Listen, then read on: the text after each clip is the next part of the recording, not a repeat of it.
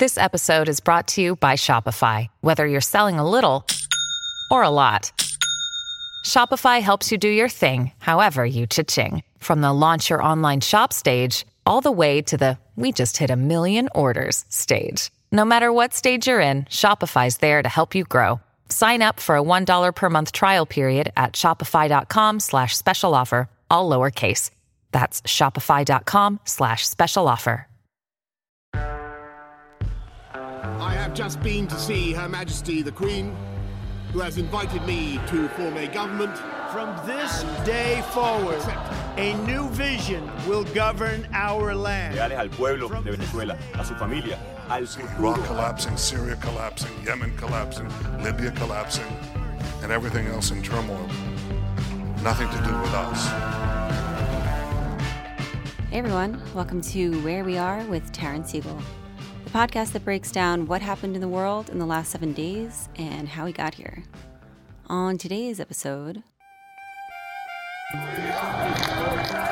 The crowd is chanting God, Syria, and freedom. More than a thousand people have died after government forces fired rockets with toxic agents. Today, I want to make it absolutely clear to Assad and those under his command the world is watching. but first, here's what happened in the world this week.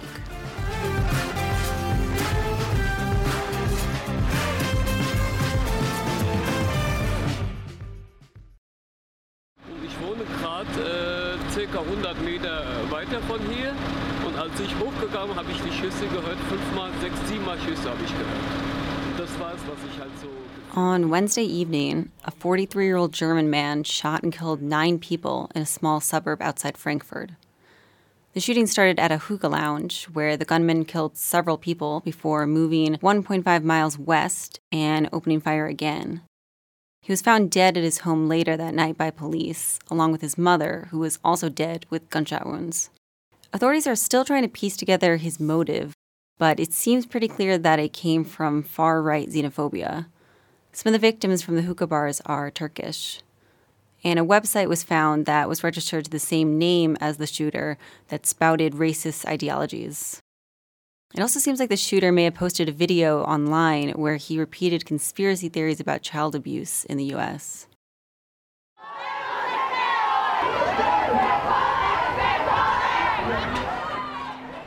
Daily protests have erupted in Mexico over the past week over the separate deaths of a 25 year old woman and a seven year old girl. Mexico has long struggled with a problem of violence against women. Um, for example, in 2019, the government recorded over a thousand cases of uh, femicide, or the killing of women and girls because of their gender, which is a 10% increase from the previous year. It seems like these last two grisly deaths were kind of the breaking point for Mexicans frustrated by their government's lack of action. Mexican President Andres Manuel Lopez Obrador has been heavily criticized for his reactions so far.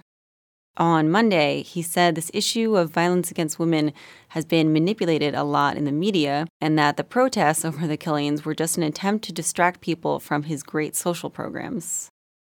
Lopez Obrador's very dismissive attitude has infuriated protesters, understandably, and it could turn into a real crisis for his government if he doesn't find a better way to respond to the issue.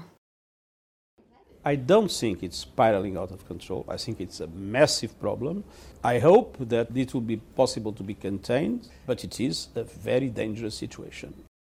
In the latest in the coronavirus corner, Russia has introduced a ban on Chinese nationals entering the country that went into effect midnight on Thursday.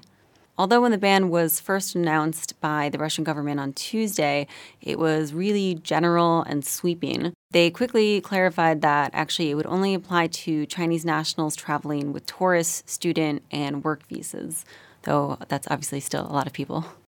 After two weeks of quarantine, passengers from the Japanese cruise ship are finally being allowed to disembark after 621 people on the ship tested positive for the coronavirus. Sadly, two infected elderly passengers have since died. And after deciding to change how they confirm cases, China saw a huge drop in cases last week. Uh, previously, anyone who seemed likely to have the coronavirus was deemed a confirmed case before the test results came back, just to help with the containment of the virus. But even with this drop, uh, as of recording, the number of cases around the world is reaching 75,000, uh, and it'll probably shoot way beyond that before this podcast is released. Do you want to play a language game? In order to show in this game what is red, we will actually remove the other two. It's the object to the left. Finally, on Wednesday, the European Union unveiled its proposal for regulating artificial intelligence. The EU authorities say that they want to be able to test and certify the data used by the algorithms that drive AI in the same way that they do regulatory checks on cosmetics and cars and toys and things like that. Basically, they want to set out their own guidelines for regulating AI that ensures it's safe and respects human rights. Even though the European Union isn't home to any of the tech giants around the world pioneering AI technology, the bloc can leverage its huge, lucrative market, telling tech companies that in order to have access to their market, they have to abide by their safety rules. This announcement comes after a New York Times investigation found that a completely unregulated facial recognition technology is being used by law enforcement all over the US. The company, called Clearview AI, scraped photos from sites like Facebook and LinkedIn to amass an enormous database that police are using to identify criminal suspects through an app. So basically, if you have any kind of presence online that includes photos, you're pretty much guaranteed to already be in their database. And at the moment, there is no one whatsoever regulating the company or how they use their massive database or who they sell it to. And with that, it's time for this week's deep dive. On Thursday, two Turkish soldiers were killed in an airstrike in northwestern Syria. This marks a serious escalation in a battle that has already triggered the worst humanitarian crisis in Syria's nine year civil war. The battle is happening in one of the last regions held by Syrian rebel forces, the province of Idlib. Until recently, this area had been marked out as a ceasefire zone, and life there was relatively normal, at least compared to the rest of Syria. But the treaty brokered between Turkey and Russia, the two major powers doing battle in the region, broke down. And now the Syrian government is marching on the region, trying to reclaim it and forcing nearly 1 million Syrians to flee further north, where they're met with a closed border to Turkey. As I said, the civil war in Syria is entering its ninth year. And looking at the battle happening right now in Idlib, one obvious question you might ask is if this is a civil war between the government and Syrian rebels, why are Turkey and Russia the ones at war in Idlib? This is probably the most complicated conflict happening in the world right now so convoluted with so many shifting players that I'm actually going to devote two episodes to it all. Just a quick warning that uh, this episode contains descriptions of torture and brutality that some listeners might find offensive.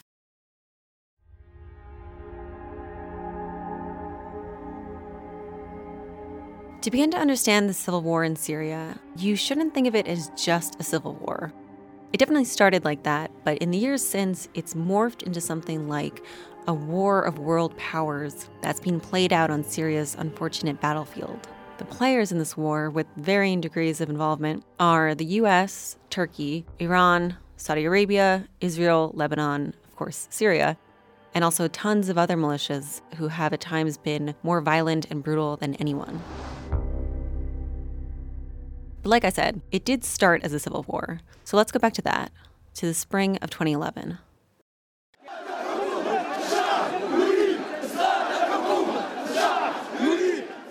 That year saw a seemingly unstoppable wave of protests and government overthrows across Tunisia, Libya, and Egypt. The season of uprising across the Arab world was called the Arab Spring. Inspired by it, citizens across Syria began their own peaceful protests against the government. So, why were some Syrians protesting against the government? Well, the president, Bashar al Assad, had been in power since his father's death in 2000, his father was the previous president, so that meant the Assad family had been ruling Syria unchecked since 1963. Every seven years, there would be an election, if you could call it that, where Assad, first the father, then the son, was the only candidate running. But this corruption was just the tip of the iceberg. When Assad I came to power in 1963, he declared a state of emergency that would continue for nearly 50 years. The government used this emergency state as an excuse to jail, torture, and even kill protesters and opponents of the government. The Syrian government does and always has had one of the worst human rights records in the world. In fact, the spark that ignited the waves of protests around the country in 2011 is a perfect example of the regime's horrible brutality.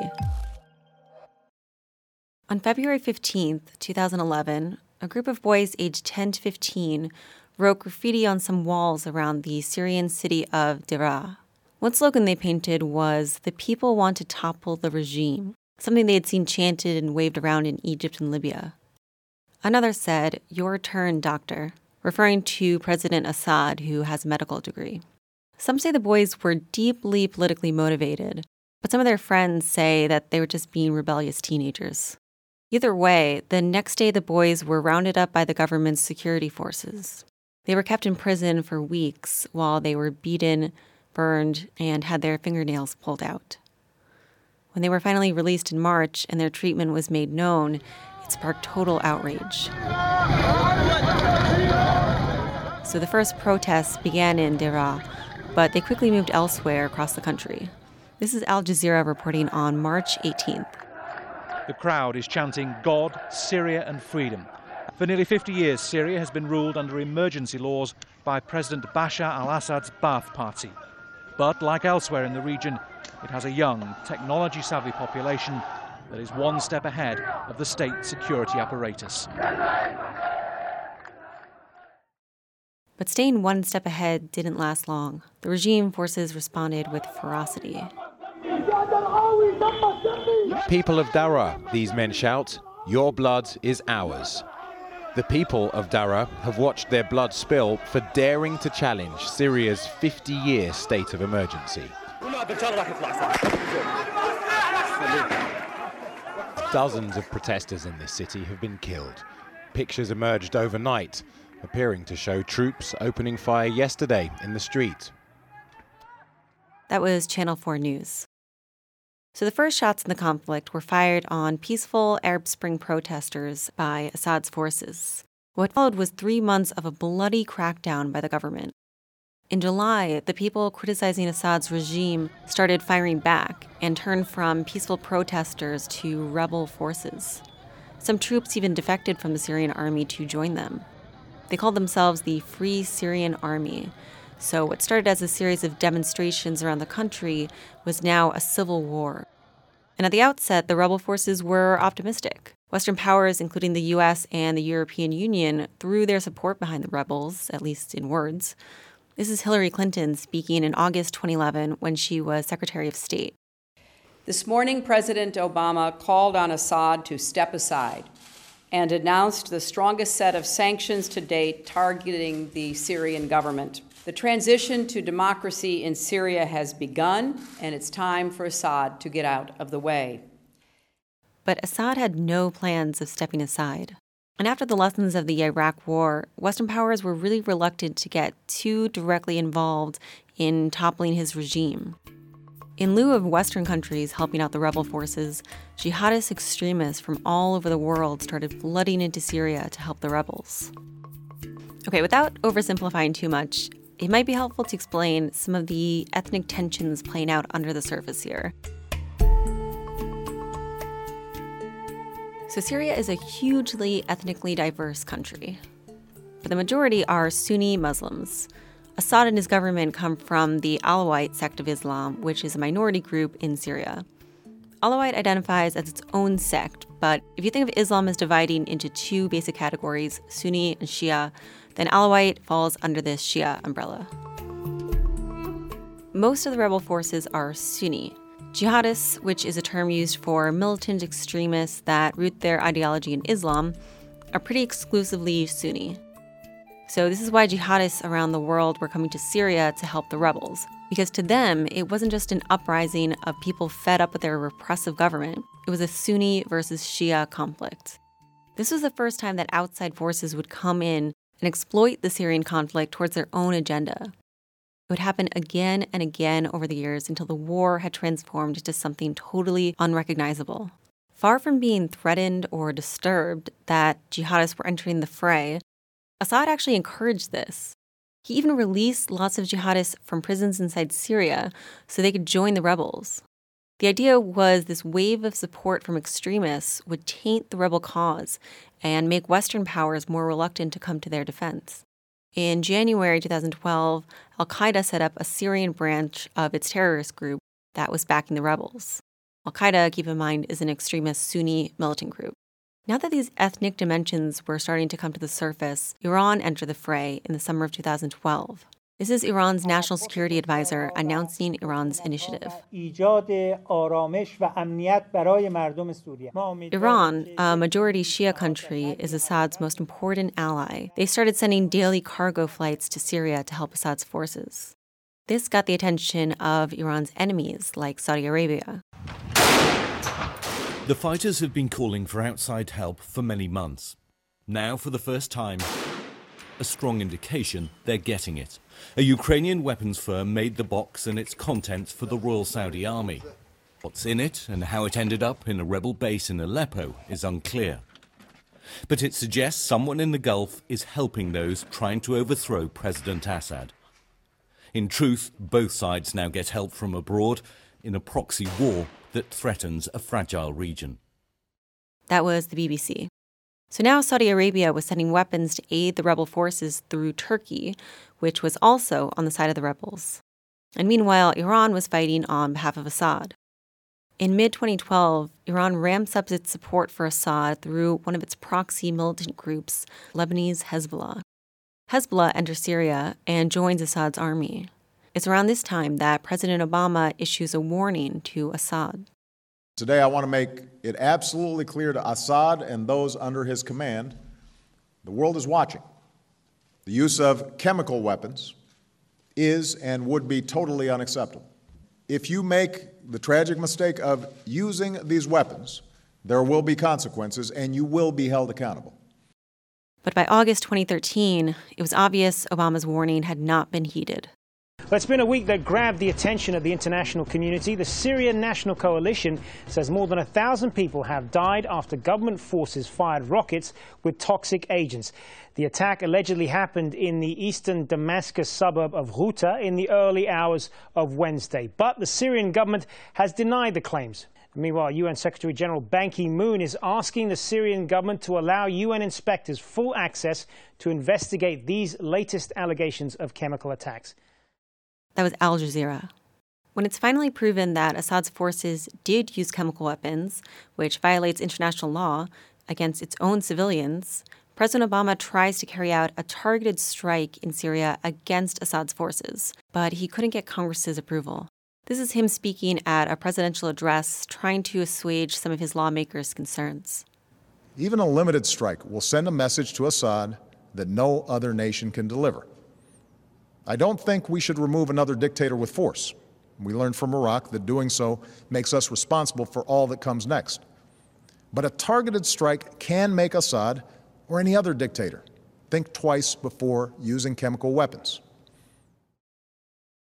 In February 2014, something happened in the region that would forever transform the war. An affiliate of Al Qaeda based in Iraq breaks off and forms its own group, the new group vows to form its own state and marches across Iraq and Syria, seizing territory and committing atrocities. At its height, it would come to control one third of Syria. The group called itself the Islamic State of Iraq and Syria, or ISIS.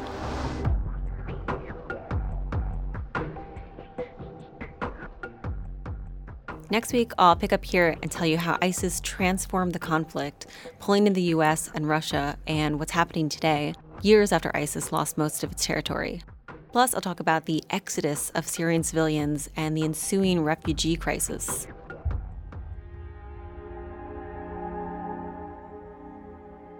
One thing that's important to keep in mind in all this is that the war drags on from year to year, while other conflicts around the world rise and fall and shift the focus of the world's attention, in Syria, things are only getting worse.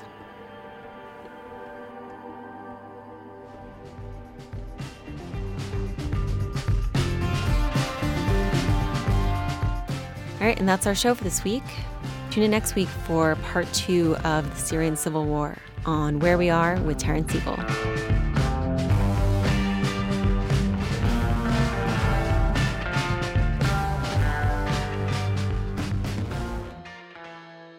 Everyone is talking about magnesium. It's all you hear about. But why? What do we know about magnesium? Well, magnesium is the number one mineral that 75% of Americans are deficient in. If you are a woman over 35, magnesium will help you rediscover balance, energy, and vitality. Magnesium supports more than 300 enzymatic reactions in your body, including those involved in hormonal balance. From functional medicine doctors to mental well being and female hormone experts, we all know that magnesium is the one mineral to improve all aspects of well being and health. But which one? Magnesium Breakthrough from Bioptimizers, the trusted choice recommended by leading experts with seven best absorbed forms of magnesium to ensure your body receives the support it needs for overall well being. Go to bioptimizers.com slash balance today and use code BALANCE10 for 10% off. Support your journey to wellness at B-I-O-P-T-I-M-I-Z-E-R-S dot com forward slash balance. Magnesium Breakthrough from Bioptimizers, your foundation to optimal health and vitality. Judy was boring. Hello. Then Judy discovered ChumbaCasino.com. It's my little escape. Now Judy's the life of the party. Oh, baby, Mama's bringing home the bacon. Whoa, take it easy, Judy. The Chumba life is for everybody. So go to ChumbaCasino.com and play over 100 casino style games. Join today and play for free for your chance to redeem some serious prizes. ChumbaCasino.com. No purchase necessary. Void where prohibited by law. 18 plus terms and conditions apply. See website for details.